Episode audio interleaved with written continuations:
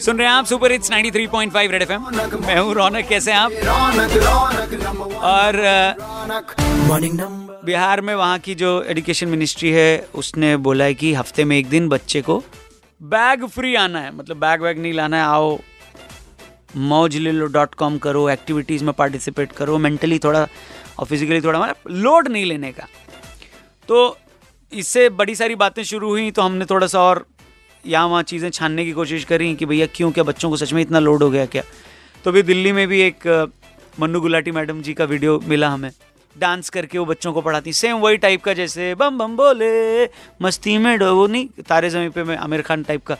तो मैम हमारे साथ हैं आपको नेशनल अवार्ड भी मिला है मैम दिल्ली के सरकारी स्कूल में आप पढ़ाती हैं।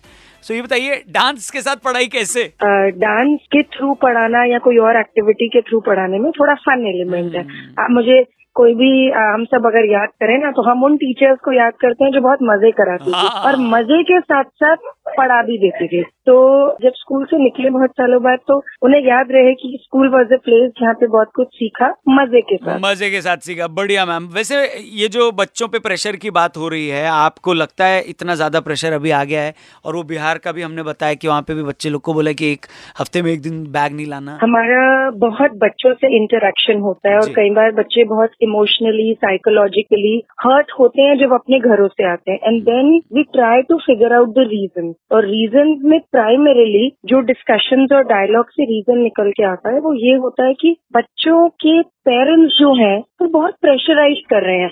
ऑफ़ कोर्स स्कूल का टीचर्स का पेरेंट्स का एग्जामिनेशन सिस्टम सबका प्रेशर है बट जो प्राइमरीली प्रेशर है, वो लगता है कि पेरेंट्स की तरफ़ से आता है, जो बच्चों से बातचीत में निकल पाता है। निकल पाता है। थैंक यू मैम हमसे बात करने के लिए। लेकिन अभी मैं दिल्ली की जनता से पूछना चाहता हूँ। दिल्ली एनसीआर में जितने लोग सुन रहे हैं, एक बात बताओ, ये प्रेशर वाला ये जो फंडा है, ये अभी नहीं है छः आठ साल या कुछ साल में?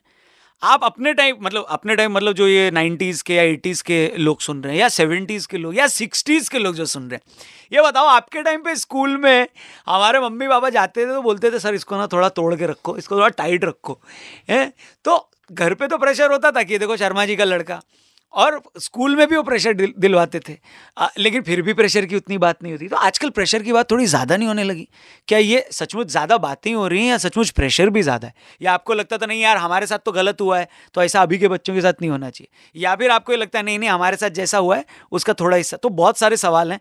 उम्मीद करता हूँ आप समझ गए होगे। आपको इसमें से जिसका भी जवाब देना है चार एक नौ तीन पाँच नौ तीन पाँच पे कॉल करो। रेड एफ़ बजाते रहो।